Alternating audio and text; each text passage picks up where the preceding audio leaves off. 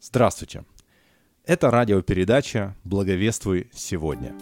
Мы будем анализировать и обсуждать, как благовествовали вчера, с какими вызовами мы сталкиваемся сегодня и как завтра вы можете доносить благую весть окружающим вас людям. Меня зовут Роман Калашников. Со мной в студии Кейлет Сюко. Сегодня мы будем говорить на тему «Смертельное благовестие» или «Благовестие на грани риска». Мы обсудим удивительную историю, трагическую историю убийстве одного миссионера Джона Аллена Чау, которого убили на островах в Индийском океане. Но прежде чем мы перейдем к обсуждению основной темы, я хотел бы а, поговорить об одном интересном исследовании, о котором мне рассказал Кэл. Добрый день, Роман. Добрый день. Да, я недавно прочитал, буквально, наверное, вчера прочитал интересную статью, и это называется «Гражданская честность по всему миру». И интересно, что они сделали такое э, исследование, узнать, ну, где самое, самое честное общество или страна. И каким образом они это сделали. Они взяли кошельки, положили туда деньги, и потом они э, сказали, или, или они подошли к полиции или в гостиницу, например, и они отдали, сказали, мы нашли это где-то на улице. А там внутри были деньги, э, по-моему, какие-то карточки, и было, по-моему, имейл э, одного человека, ну, чтобы найти этого человека. Они это делали 17 тысяч раз Ого. по всему миру, чтобы узнать, э, ну, честность ли, ну, какая честность, какой уровень честности Мгм. в этой стране. И что мне было очень удивительно, что перед тем, как они это сделали, они предполагали, какие результаты будут. Потому что у них были разные кошельки. В некоторых были немного денег. По-моему, сказали, ну, равно 13 долларов. Ну, это Мгм. немножко. А в некоторых, по-моему, даже вообще не было денег, просто как, а, ключи, по-моему, и какие-то вот э, личные предметы или карточки, а, контактные карточки.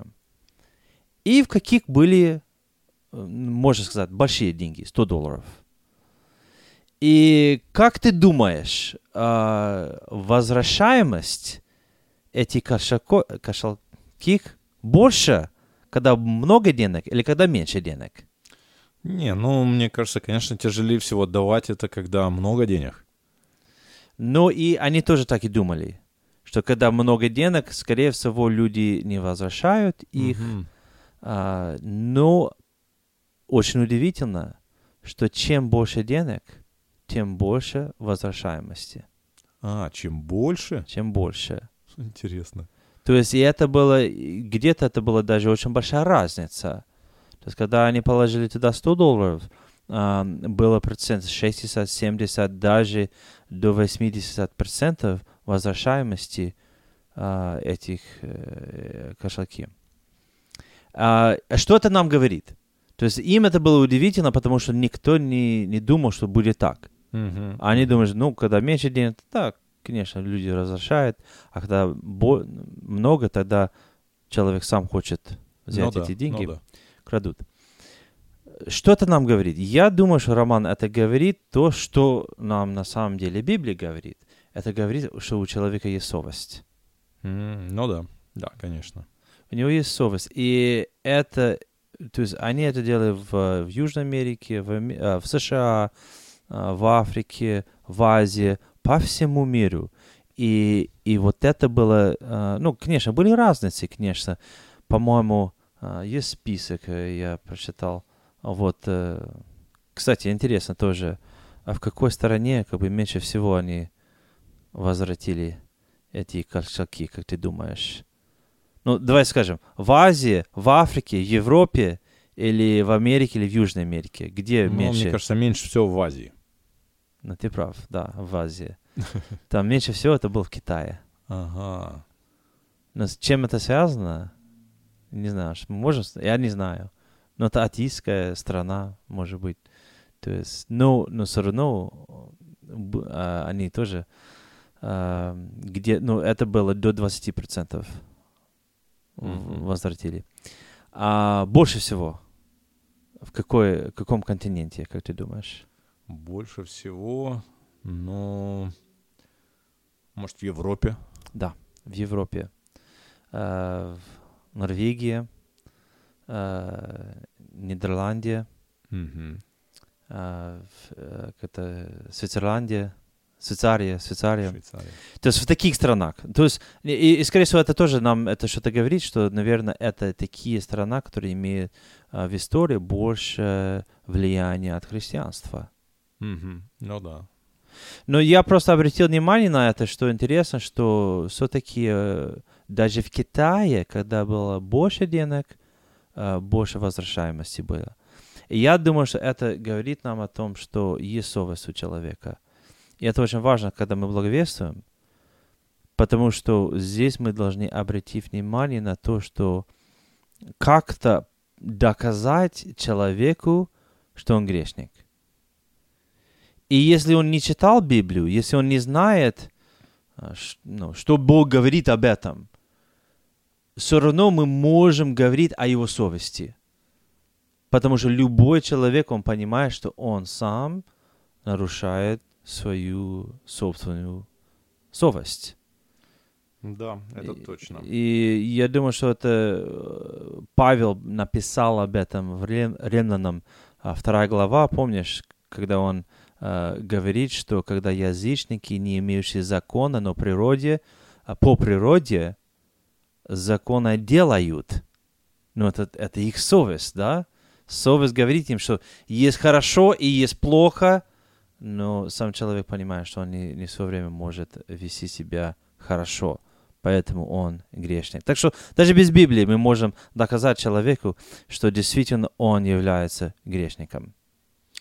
Да, я вспомнил одну цитату Клайва Льюиса, известного христианского писателя.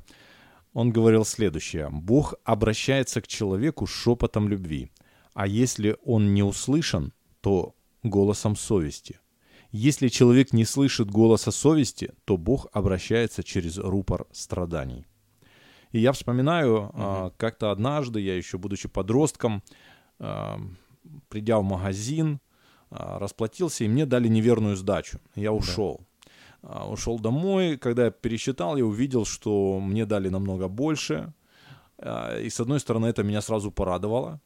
Но потом я помню, как сильно меня судила совесть. Я с ней спорил. Целый день я спорил, мучился, пытался доказывать, обосновывать, что это а, просто удача, что у всех такое бывает. И а, в конечном итоге уже где-то на второй или на третий день я был не рад а, Мгм. вот этому событию, что произошло.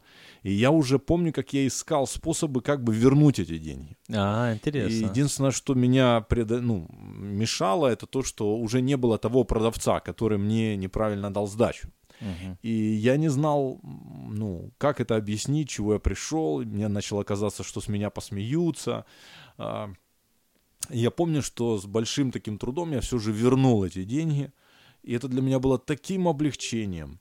И я понял, что муки совести это довольно серьезная, серьезная вещь, которая очень сильно мотивирует Конечно, на самом человека. деле, я думаю, что это, это, это самая худшая вещь, которая есть в человеке. Когда э, совесть мучает его, а он, он просто не может э, убежать от этого. Поэтому Да. здесь и как раз вот Евангелие так уж важен для человека. И, и это хороший аргумент в благовестии, когда мы разговариваем с человеком, потому что сейчас мы живем в обществе, где отрицает вот идея, что есть грех вообще. Ну, есть какие-то проблемы, есть какие-то ошибки. но Греха нет. Да, да, совесть. Вот еще я вспомнил одна такая фраза, что если уж быть рабом, то рабом совести своей, а если господином, то господином воли своей. А, Как важно, чтобы совесть, совесть ее можно просто, ну, умолить, можно заглушить, или есть такое писание слова «прожженный в совести своей». А, Мне нравится такое сравнение совести. Что такое совесть? А, Это представить у себе сердце, и представьте, в нем находится такой металлический треугольничек, который, Да. когда мы что-то делаем плохое, он проворачивается. А, и нам помню, да. становится больно. Да. Но если мы не реагируем, или же мы начинаем, или же мы берем и подтачиваем вот эти уголочки, то со временем совесть, она превращается из треугольничка, превращается в кружочек, который, когда мы что-то делаем плохое, он крутится, вертится, но боли сердцу уже не приносит. И вот это уже считается очень опасным состоянием, когда человек делает какое-то зло, но при этом уже не слышит а, этого голоса совести. И вот как говорил Клайв Льюис, тогда уже Бог будет говорить через рупор страданий. Да, и, и это тоже очень больно. да. А, это Ну и здесь тоже слово, сл- слово точит эти углы, я думаю. То есть, когда мы обращаем внимание на слово, и мы говорим с человеком, и мы показываем его, э, что слово говорит об этом, это помогает ему понять, что вот это действительно грех, вот то, что я сделал. Или, может быть, я получил какое-то, скажем, ну, нехорошее ощущение после того, как я то, что я сделал. Но человек не понял, что это его совесть, и не понял, что это из-за того, что он сделал грех, что-то против Бога. Мы должны помочь людям понять это, потому что только тогда он может тогда понять важность Евангелия и то, что Иисус сделал для него. Да, я думаю, что вот ты правильно заметил, что слово заново восстанавливает эту остроту совести. А путь, а, с которого это начинается, восстановление, а, в принципе, это же есть крещение. Крещение – это обещание Богу доброй совести. То есть, когда человек, христианин, а, принимает решение жить по доброй совести. То есть, когда он хочет теперь прислушиваться к совести, когда он хочет а, быть внимательным к этому, в принципе, это есть как раз вот этот путь о, путь э, служения Богу, путь христианской жизни. Хорошо, э, очень интересное исследование. А сейчас давай мы перейдем к основной нашей теме. И прежде чем мы обсудим эту довольно такую трагическую историю, а, я немножко веду в курс события. Это произошло в конце 2018 года. Аборигены острова в Индийском океане убили 26-летнего американца. Он прибыл к ним проповедовать об Иисусе Христе. Это произошло на одном из островов э, в Индийском океане, а, в котором живут э, синтилейнцы, маленькое изолированное племя. По разным оценкам, вот э, этих людей несколько десятков или сотен человек. Их образ жизни, как считается, полностью соответствует каменному веку. И племя известно своей крайне агрессивной реакцией на попытки контакта. В 2006 году на острове были убиты двое рыбаков, лодку которых случайно прибило к берегу. Когда власти попытались забрать их тела, аборигены отогнали вертолет, открыв стрельбу из луков. По данным СМИ, пытаясь привлечь к ответственности, а, ну, никто даже не пытался привлечь э, кого-то к ответственности. И, в принципе, вообще запретили контакты а, с, этим, а, с этими людьми, которые живут на этих островах. И вот э, 14 ноября э, этот парень, Джон Чау, с помощью местных знакомых и рыбаков, которым а, заплатил около 350 долларов, приблизился к северному острову под прикрытием занятия рыбной ловлей. И следующим утром в одиночку добрался до берега на каяке.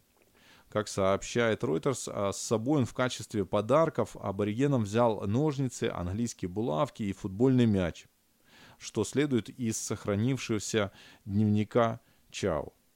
А, При первом контакте, согласно этим записям, а, часть аборигенов отнеслась к нему дружелюбно, но другие повели себя очень агрессивно. Чао написал, что в него выпустили стрелу из лука, и она попала в Библию. Американец э, вернулся к рыбакам, которые ждали его в море на безопасном расстоянии.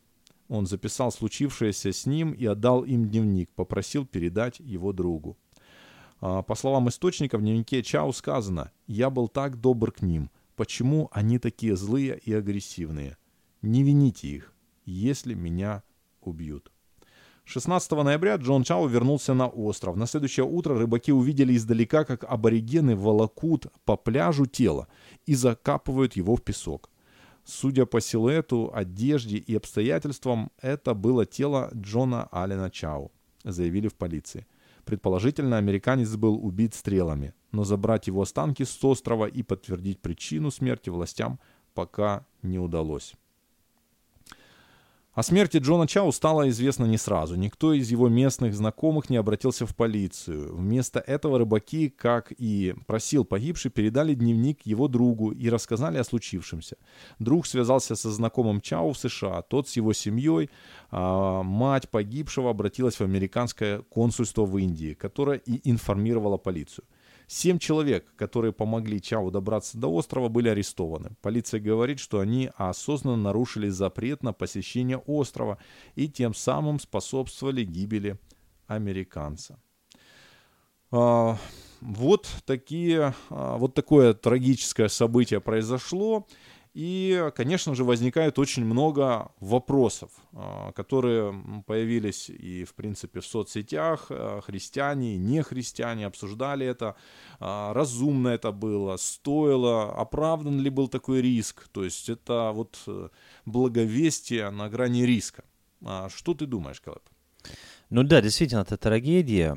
И, и я читал немножко какие-то реакции от, от христианин, и здесь люди, кто-то говорит, да, это хорошо, он проповедовал им, или у него было, ну, хорошее желание, конечно, а, но другие говорят, что, ну, это, это было глупо, а, глупо, почему он это сделал, а, это неправильно, Поэтому здесь я думаю, что мы должны тоже как бы задавать вопрос, то есть, это, ну, было ли это ошибкой?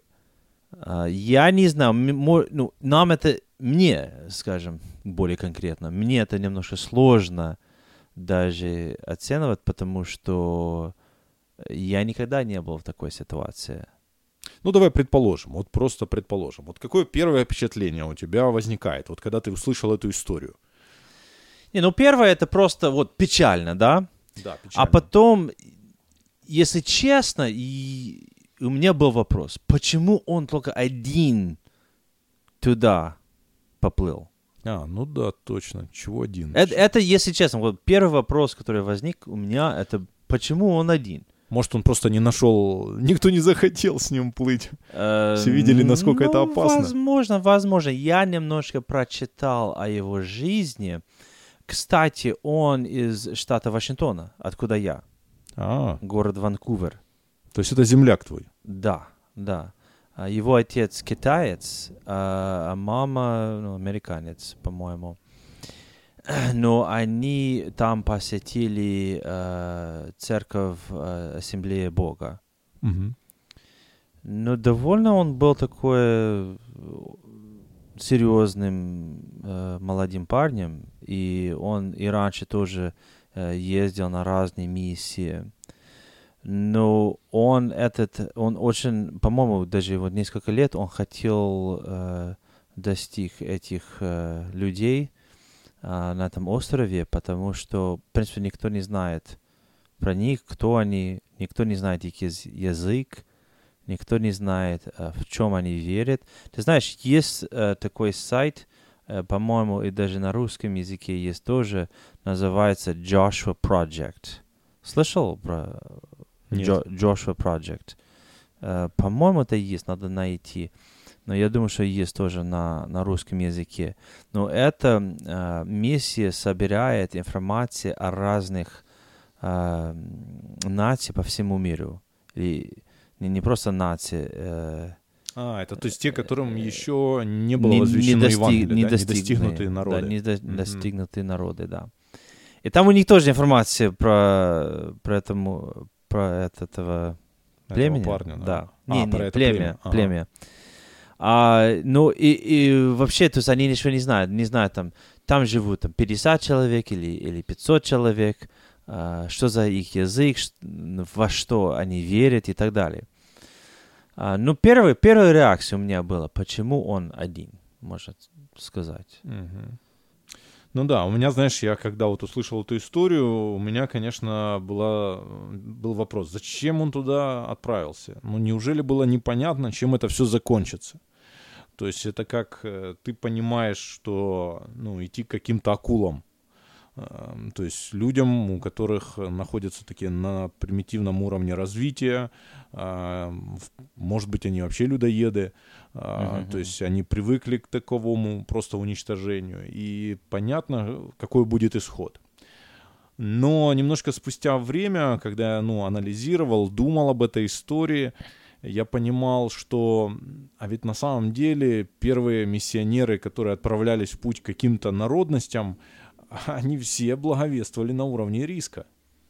А, по большому да, счету, да, да, они шли, и вот даже мы смотрим а, разные примеры исторические, у них не было организованной команды, у них не было особых там таких стратегий, прописанных планов, а, планов эвакуации или там медицинского обеспечения, медстраховки или еще что-то.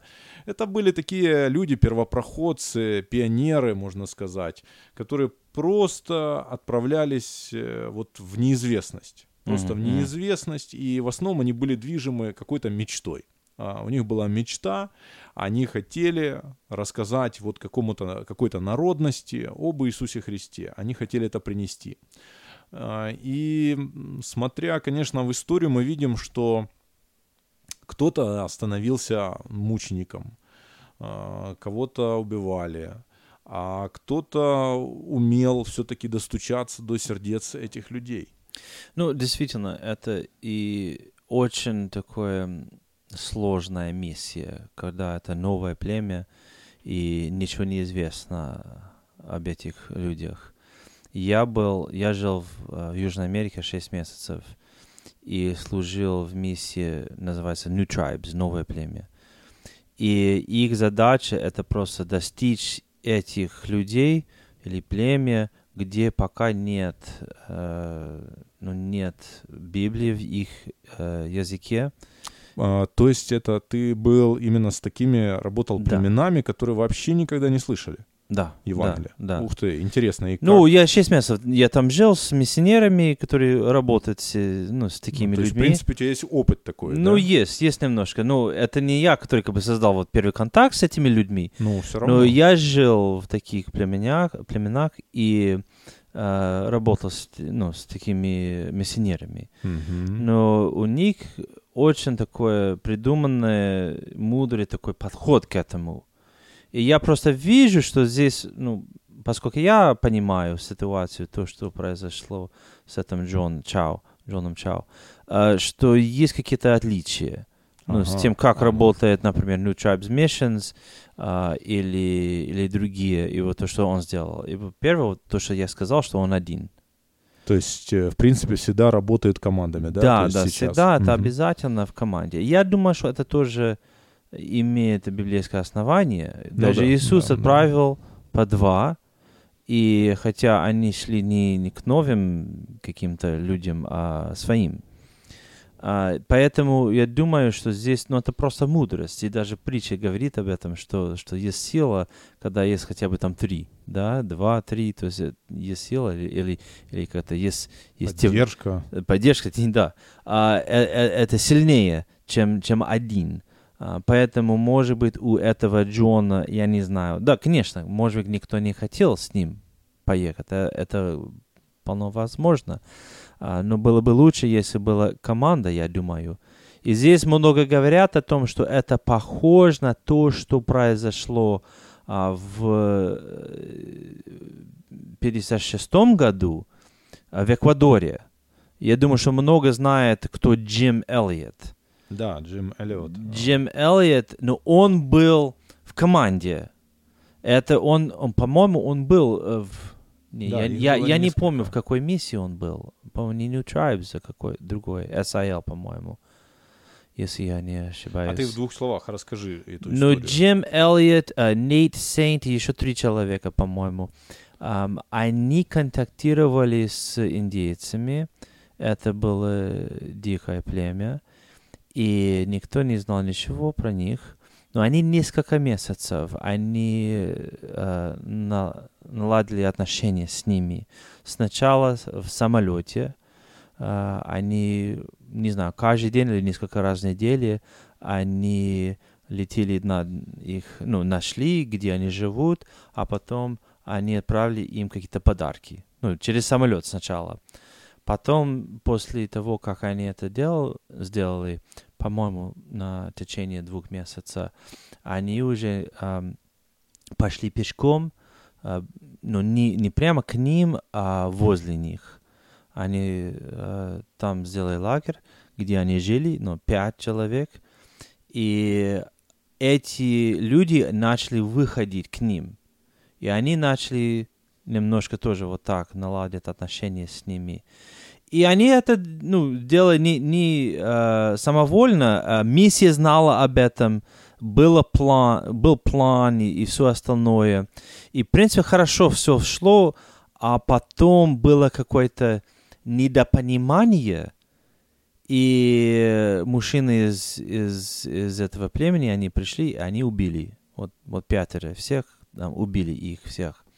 Но это не конец, потому что После этого жена Джима Эллиот и еще, еще кто-то, по-моему, э, спустя, не знаю, там год, два года, они пошли и они начали благовествовать этим людям, которые убили э, этих миссионеров. И, и был успех. И результат, что достаточно много людей из этого племени, они обратились к Богу. И я просто вижу, что здесь есть какие-то э, отличия. И одна из, и одна из них это то, что была команда и хороший план, а не просто один человек, который хотел там благовествовать. Да, знаешь, вот сейчас ты рассказал эту историю, я помню э, одну фразу, одну цитату, которая мне очень сильно запала. Это цитата вот этого миссионера Джима Эллиота. Он говорил следующее. Вовсе не глупец тот, кто отдает то, что все равно не сможет удержать, да, чтобы да. приобрести вечные сокровища. Очень такая глубокая фраза. Конечно, очень глубокая фраза, но здесь, э, конечно, я не знаю, насколько я готов или мы готовы отдать э, свою жизнь за Евангелие, но мы можем и тоже отдать свою жизнь, может быть, не очень мудро. Понимаешь?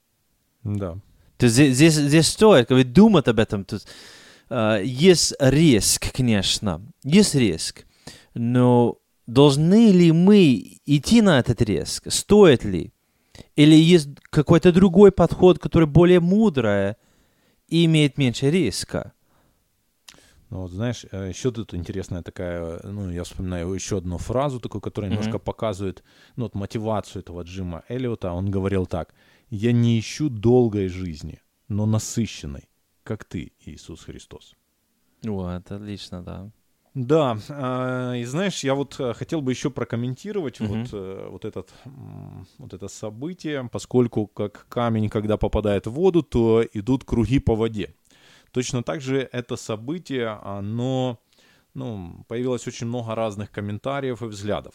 И что же говорили? Когда смерть Чао стала международной новостью, многие христиане стремились э, дезавуировать его действия. Отец Чао считает, что американское миссионерское сообщество, ну или в целом даже Евангельская церковь, виновна в смерти его сына – Джон был невинным ребенком, как сказал его отец, и умер от крайнего, от крайних взглядов христианства, доведенного до логического завершения.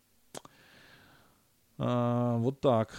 Еще тоже такая фраза, что один сказал пользователь, а, что Джон Аллен Чау, он не мученик. Ответил один из пользователей Твиттера, запечатлевший преобладающее настроение в социальных сетях.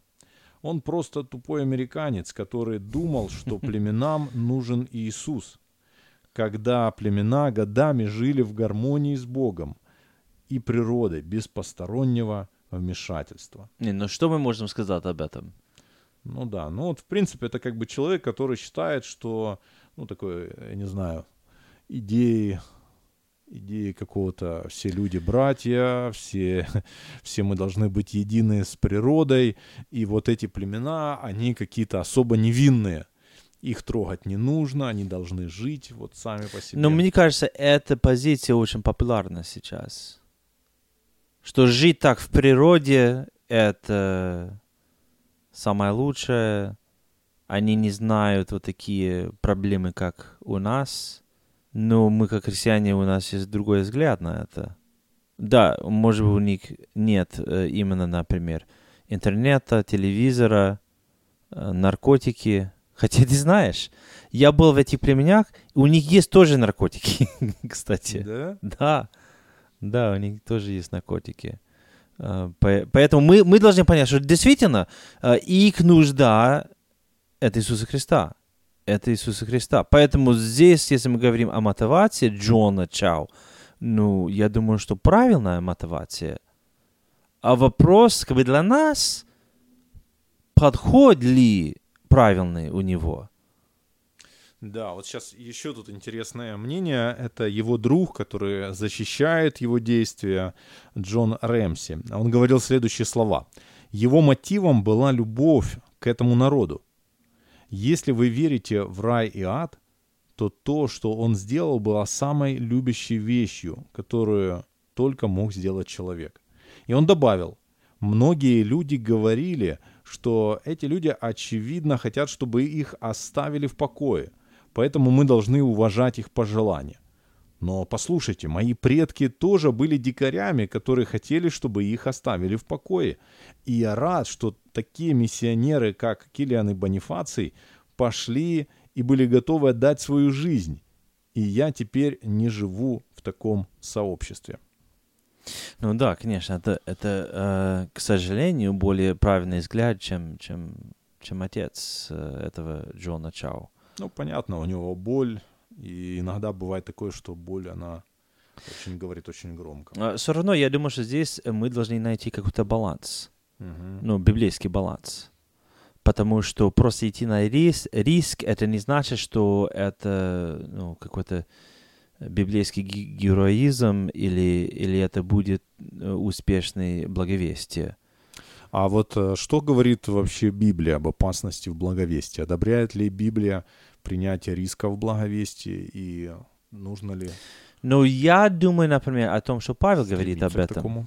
Ага, что? Помните, что в 2 Коринфянам а, он говорит, что вот это 2 Коринфянам 11 глава с 24 стиха. От иудеев пять раз дано мне было по 40 ударов без одного. Три раза меня были а, палками, однажды камнями поб- побивали, три раза я терпел а, кораблекрушение, ночь и день пробыл во глубине морской. То есть у него было очень много разных опасностей. И, и он написал об этом, что опасностях от язычников, опасностях а, в городе, в пустыне, на море. А, Он прожил это. Но что если мы изучаем его жизнь, что мы замечаем, что где он мог избежать, он избежал. Помнишь? То есть, то есть он, он не, не просто пошел туда, где он знал, что они будут его убить. И, кстати, Иисус тоже. Кстати. Когда не было его время, он исчез, помнишь? Да. Они хотели по- убить его камнями, и он исчез. Поэтому, да, мы должны быть готовы отдать свою жизнь ради Евангелия, но здесь мы тоже должны иметь какую-то мудрость. И не просто идти э, лицо к лицу на, на риск без, не знаю, там, там, там, там, без плана. Мы должны это делать э, осознанно и, и очень, и очень э, хорошо понять, что мы делаем и почему мы делаем это. Ну да, в принципе, вот э, есть такой текст, э, в притчах написано «Благоразумный видит беду и укрывается, Мгм. а неопытные идут вперед и наказываются». То есть э, есть такие вещи, когда, ну, очевидная, допустим, это беда, очевидная угроза, которую можно избежать, и если можно ее избежать, Кстати, уйти. даже в этой э, главе, 2 Коринфянам 11 главе, в конце э, он говорит, что он в корзине был спущен из окна. Э, Что это А. нам говорит? Он избежал эту опасность. Ну да, кстати, да. То есть он избежал. А, и он сделал так, что, конечно, а, чтобы он мог и, и больше благовествовать. Кстати, этот Джон э, Аллан Чо, он тоже написал а, в его дневнике, он написал, что мне кажется, лучше, чтобы я остался живым. Э, это будет, по-моему, он написал, более, более полезен другим. И, кстати, Павел тоже вот э, подобные слова написал филиппийцам, а, первая глава, помните, 1.21, «Для меня жизнь — это Христос, смерть — приобретение, но я уверен, да, что лучше мне оставаться. Да, лучше мне оставаться ради вас. И я думаю, что, в принципе, это вот такое э, отношение, которое мы должны иметь, что мы готовы отдать свою жизнь ради Христа, но мы понимаем, что сейчас, на данном моменте, лучше остаться Э, ради других, чтобы мы могли служить. То есть, если у нас есть возможность сделать так, чтобы не убили нас, да, тогда да. сделаем так. Ну да, и даже вот изучая историю, в принципе, вот первых христиан еще в Римской империи, мы видим, что осознанно прям люди не, не, ну, они не шли на смерть, как бы просто искали, где бы кто бы их убил. Они в основном принимали смерть, когда других вариантов уже не было и они рассматривали мученическую смерть это как особый дар. Угу. Это как что-то особенное для их жизни. Это, ну, как, а, это значит, что Бог узрел, увидел, что они, ну, к этому готовы. То есть специально здесь, кто-то да. не искал смерти. Да, да, вот, вот это правильно, я думаю, что здесь мы должны уезжать это, но не искать.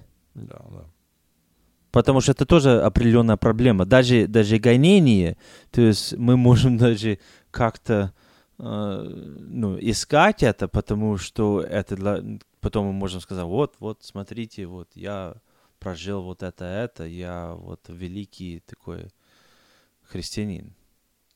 А, но еще здесь я вижу еще одна такая очень интересная грань. Первое это такие, ну как скажем, противодействия с такой э, экологической, э, не знаю, стороны, что не нужно вмешиваться, они находятся в гармонии с природой, и вот не нужна им вообще никакая иная религия. А другая есть тоже такая, ну, как мысли или такое мировоззрение, что здесь идет навязывание иной культуры – и вот миссионеры — это люди, которые приезжают в другие страны и начинают навязывать свою культуру. Даже есть такой термин а, — колониализм, то есть доминирование одной культуры над другой. А вот ты сталкивался с такими утверждениями, Кэллоп? Да, конечно, конечно, я сталкивался с этим, и иногда даже вижу, это и есть проблема, конечно, и, и сегодня. И я думаю, что здесь нам надо быть очень осторожно, потому что я заметил, что есть тенденции, то есть, э, когда говорили об этом Джоне, Джон э, Алан Чо говорит, ну зачем делать это, потому что э, они живут без наших проблем, скажем. Ну, в, современ, в современной культуре, в современном обществе, без телевизора, без интернета и все.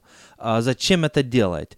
А, ну, и действительно, иногда в миссионерстве есть проблема в том, что мы не только благовествуем им, но мы хотим передать полностью э, свою культуру им.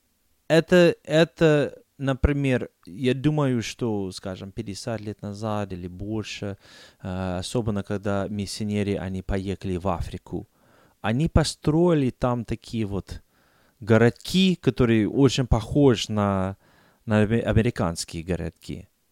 Они построили именно и такие же дома. И когда построили молитвенные дома для них, построили по американскому, э, американскому стилу. А, а здесь это очень, мне кажется, тонкий вопрос, потому что когда мы говорим о культуре, культура имеет, ну, любая культура имеет свои греховные части и, скажем, натуральные части.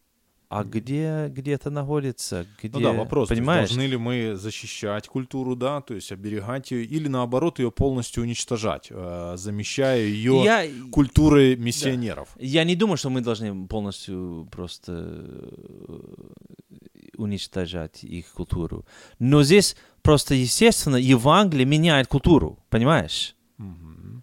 И здесь мы должны быть осторожны в том, что это не, не я, Кейлоб, это не, это не моя кул- культура, у меня, скажем, американская культура.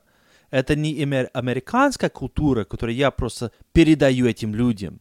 Но я чисто Евангелие, а потом Евангелие и меняет их культуру.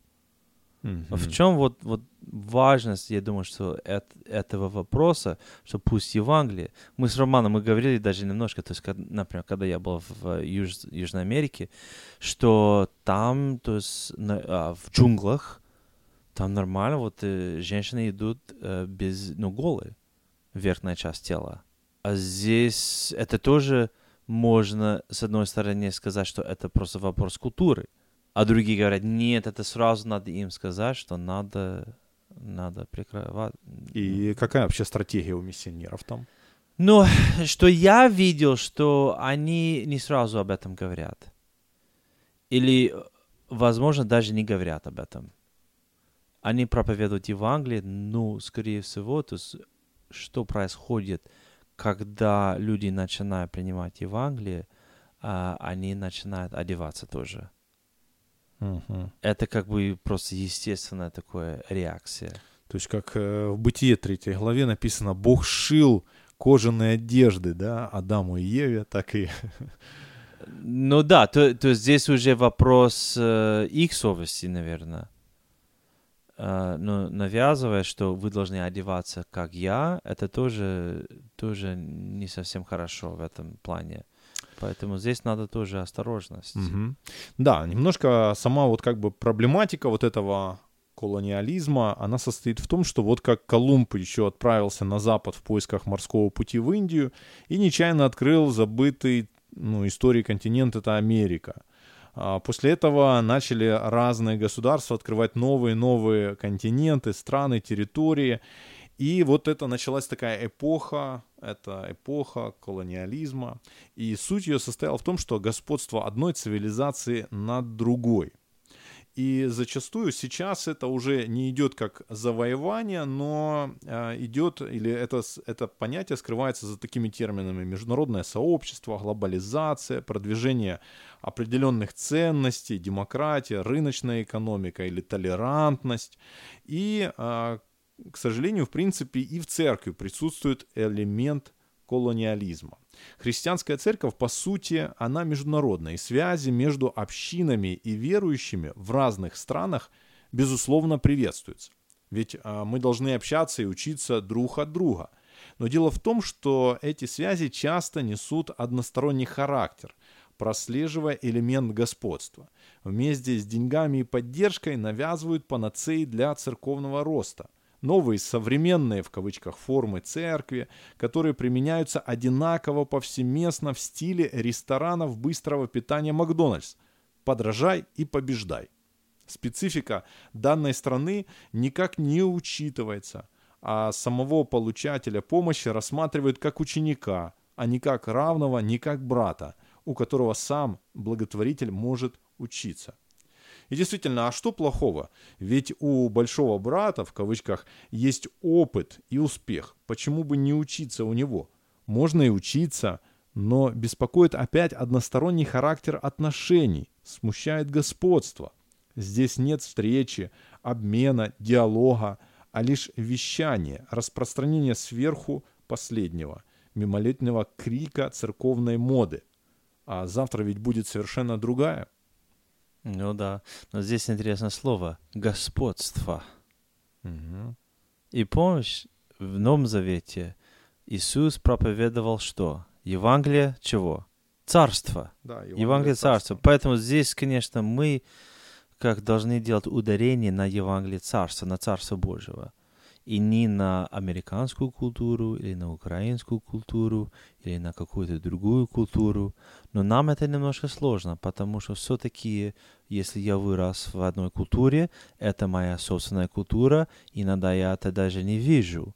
Поэтому здесь, что помогает нам, это Божье Слово. Чем, чем больше я изучаю, понимаю Божий план для всех народов, тем, тем лучше я могу просто передать им это, а не передать им свою собственную культуру. Да. И вот, в принципе, вот в современной миссиологии э, ключевым сейчас словом является сотрудничество или партнерство. То есть библейское слово общение товарищество, а отношения на равных, обмен, а не односторонняя помощь или одностороннее миссионерство, что является церковным колониализмом. И вот интересная мысль, э, это статья 10 отрывок из Лозаннского соглашения угу. в отношении евангелизации и культуры. То есть как быть. И вот интересные мысли, смотрите. А, для разработки стратегии мировой евангелизации требуется творческий, новаторский подход. В результате с помощью Божьей будут появляться церкви, глубоко укорененные во Христе по духу и национальные по форме. То есть не все церкви должны быть одинаковые. Угу. Но каждая культура всегда должна проверяться с точки зрения Писания. Поскольку человек творение Божье, смотрите, в его культуре бывает немало красоты и духовности. Но с другой стороны, поскольку человек падшее творение, любая культура несет печать греха. Да, да, а да. в некоторых просматриваются и элементы бесовства. Евангелие не учит, что одни культуры выше других но рассматривает все культуры в свете своей собственной оценки истины и праведности и утверждает абсолютные моральные принципы в каждой культуре. Миссионерская деятельность слишком часто вместе с Евангелием экспортировала чужую культуру. Да и некоторые национальные церкви были больше связаны со своей культурой, чем с Писанием. Евангелисты Христа – должны смиренно отречься от всего, кроме подлинного стремления быть слугой другим. И церкви должны стремиться преобразовывать и обогащать культуры, чтобы все было во славу Бога. Вот мне кажется, очень хороший такой красивый баланс о том, что да. с одной стороны мы должны видеть, что каждая культура, а, на ней есть печать греха, Угу. Но с другой стороны, а, в каждой культуре есть немало красоты и духовности. Поэтому мы не должны, конечно же, уничтожать какую-то чужую культуру, но мы должны стремиться преобразовывать, обогащать культуры, чтобы все было во славу Бога. И, и, и здесь я думаю, что требует определенное смирение от миссионеров. Смирение в том, что моя собственная культура не самая лучшая. Ну да, да, да. Да, мне нравится. Вот, это другой вопрос. Мне нравится лично, скажем, моя собственная культура. Но это не значит, что она самая лучшая. Поэтому я... Ну, и здесь я бы сказал, вот это немножко, может быть, другая тема, но есть еще другой риск для миссионера – это когда он переезжает в другую культуру, другую страну, и он говорит, вот это самая лучшая культура. Ну, это тоже бывает, знаешь. Да? Конечно, бывает. Но хотя это обычно только первый год или два года. То есть это, это как медовый месяц называется, или медовый год а, миссионерства. Что вот это первый год, он просто влюбляется в, ну, в каждое аспекте культуры, ну, новой культуре, потому ага, что для ага. него все новое. А потом через год или через два года он уже видит какие-то недостатки в этой культуре. Поэтому здесь опять нам надо это библейский баланс, что мы проповедуем Царство Божие, а не американскую культуру или, или чужую. Да, это точно. Хорошо, вот у меня еще один такой вопрос. Э, мы сейчас говорим относительно э, благовестия на грани риска. Э, Кэллоп, э, ты приехал из Америки, ты приехал в Украину. И, в принципе, для тебя здесь тоже есть очень много рисков. А многие люди, наоборот, стремятся уехать в более благополучные страны, в которых меньше риска, они более обеспеченные, более безопасные. А для меня, конечно, как бы кажется, что здесь вполне все нормально, ничего здесь такого нету, но один мой знакомый, а, он мне сказал, знаешь, э, когда мы сюда ехали, он тоже иностранец, и он говорит, нам дали распечатку относительно Украины.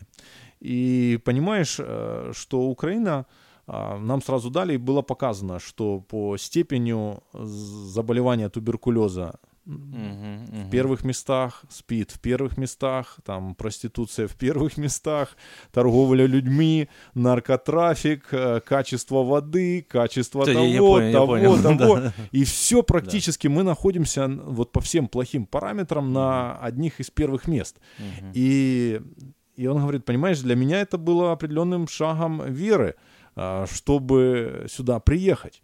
И я когда представил себе, ну вот э, когда я еду в какую-то страну, в которой вот такая у меня статистические данные, ну, это тоже что-то вот сродни вот поступка этого миссионера. Ну, я Расскажи не знаю, немножко. ну, для меня лично переехать в Украину я не считал, что это большой риск. Может быть... Ты это... просто еще не знал всех ну, данных. Да, да, может быть, может быть. Но я... Может быть, это тоже связано с тем, что я раньше я жил 6 месяцев в Бразилии, в а, есть для тебя, в принципе, это уже было... А там, ну, там риск от, ну, от природы и тоже выше, мне кажется, от болезни тоже там. Поэтому я не считал, что здесь такой большой риск. И, и сегодня я тоже не считаю. Конечно, я не живу в Донецке или где-то в опасном зоне, где стреляют. Uh, поэтому просто это просто как бы лично вот вот мое мнение или ощущение. Uh, я бывал, например, в Лос-Анджелесе, мне казалось uh, страшнее, чем в Украине, ну в каких-то ну, часе там. Ну, я принимал этот риск, э, потому что мы, как семья, то есть э, Кристина, моя жена, со мной, мы, мы верим, что Бог вел нас э, сюда. И я думаю, что здесь, наверное, очень важный вопрос. Риск может быть разный, ну, зависит от того, где ты находишься. Но важно, чтобы человек э, принял решение, мудрое решение, решение и принял решение э, не, не только один. То есть мы, когда мы приняли это решение, это и, и наша церковь приняла это решение с нами, и другие дали нам совет, и наша миссия, чтобы переехать в Украину. И тогда мы переехали сюда уже э, ну, доверяя Богу, что Бог ведет нас сюда. Мы не сильно переживали об этом. Итак, Кэллоп, мы очень хорошо обсудили, поговорили да. по вот этой теме, посмотрели на нее с разных сторон. Конечно, еще можно было бы много о чем говорить, но все же нам нужно подвести итоги. Какие выводы мы можем сделать из этой истории для себя и для наших слушателей? Первый вывод, который я сделал, это то, что миссионерство — это не дело одного человека. Важно иметь команда, важно быть частью команды и работать с другими, другими миссионерами. Угу. А, я вот думаю, что, наверное, можно так сказать, что уровень риска не равен уровню успешности благовестия. Да, да. То есть иногда может быть очень огромный риск, а степень успешности быть очень крайне низкая. Да, да, да. И, и третье, что я вижу здесь, и, наверное, самое важное, это что самая большая проблема — это не те люди, как Джон Аллен Чо, который, может быть, имел какую-то немудрость в его подход — в его подходе к э, миссионерстве. Нет, самая большая проблема в миссионерстве, в благовестии, это те люди, которые вообще ничем э, не готовы рисковать. Они сидят на церковной лавке, и им хорошо слушать еще одну интересную проповедь. Но они не готовы ничем рисковать. Вот это самая большая проблема. И я очень надеюсь, что я не тот человек, что я готов что-то рисковать для Бога, для Евангелия, потому что все-таки, все-таки это, это стоит, стоит. И Иисус отдал свою жизнь, я должен тоже, я должен быть готов отдать свою жизнь ради Евангелия, для того, чтобы другие люди услышали благую весть. Да, это точно. Даже говорят так, что жизнь – это довольно рискованное занятие. Итак, а, вы слушали радиопередачу «Благовествуй сегодня». Мы анализировали и обсуждали, как благовествовали вчера, с какими вызовами мы сталкиваемся сегодня и как завтра вы можете доносить благую весть окружающим вас людям. Благословений вам!